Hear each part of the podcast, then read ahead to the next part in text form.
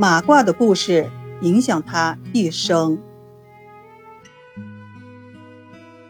1912年，赵炳南拜丁德恩为师。丁德恩擅长皮外科，在北京小有名气。丁德恩少年时放过羊，卖过肉，但他崇尚医道，喜欢外科，对明代陈时恭的外科正宗能够熟读背诵，可以自制白酱丹、红生丹等药粉。遇到有病家买肉，他就送给病人自制的膏药，膏药很灵，一贴就好。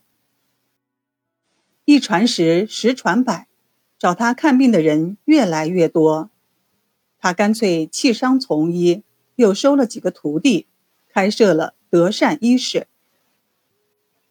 无论是发背、接肿、毒痈，还是钉毒、扼疮、缠腰火丹等等，经他几次治疗就可痊愈。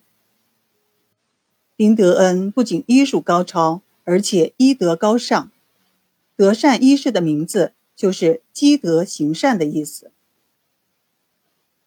丁德恩的医术在北京，特别是南城小有名气，但他的经济条件并不富裕，他自己省吃俭用，却乐善好施。他有一件质地很好的马褂，从来不穿。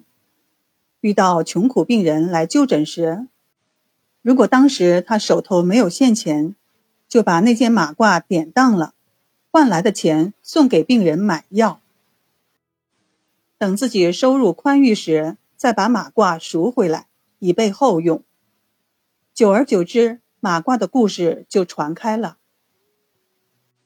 赵炳南后来成为德艺双馨的一代名医，与恩师丁德恩的言传身教是密不可分的。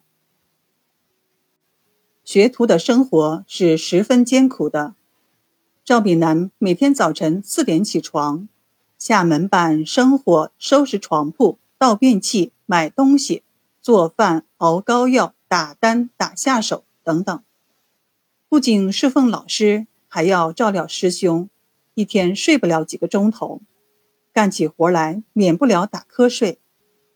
有一次摊膏药，他一面用棍子搅，一面打盹，一不留神竟把自己的一只手插进了滚烫的药锅，顿时手上的皮被烫掉一层，疼得钻心，但又不敢让别人知道，只好偷偷地拿些冰片撒在上面。艰苦的生活，繁重的体力劳动磨练了他的意志，激发了他强烈的求知欲。每当夜深人静时，他就挑灯夜读，困了就用冰片蘸水点一下眼角，醒醒神后又接着读。在艰难的环境里，他自学了医宗金鉴外科心法要诀、外科正治准绳、洋医大全、本草纲目等医籍，有的还能背诵，几十年不忘。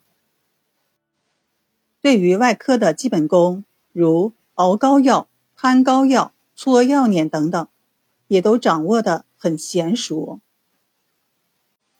他学徒的第4个年头，老师不幸病故，又过了3年，师侄借故把他辞退了。失业后的赵炳南身上没有一点积蓄，只好四处奔波，求亲告友，这家赊药，那家借房，在西郊民巷办起了只有2间房的小小医馆，总算有了个落脚之处。3年后，医馆的业务渐渐好起来，他答谢了亲友，还清了债务，又租了一处较大的4合院。之后又干了3年，有点积蓄了，才正式在西郊民巷51号开设了赵炳南医馆。赵炳南讲过他改名的趣闻。